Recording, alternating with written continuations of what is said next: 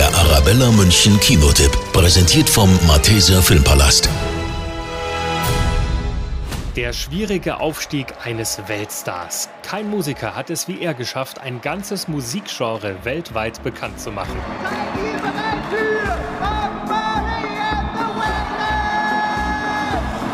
Bob Marley hatte ein aufregendes Leben. Auf der einen Seite ein gefeierter Star, auf der anderen ein Mann in Lebensgefahr.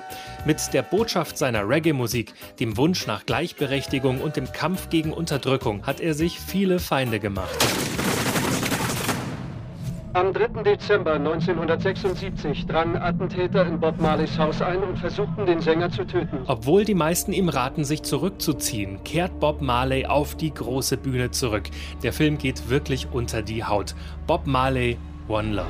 Waffen können meine Message nicht aufhalten. Ich will, dass sich die Welt ändert. Und diese Zeit ist jetzt. Der Radio Arabella Kinotipp, präsentiert vom Malteser Filmpalast.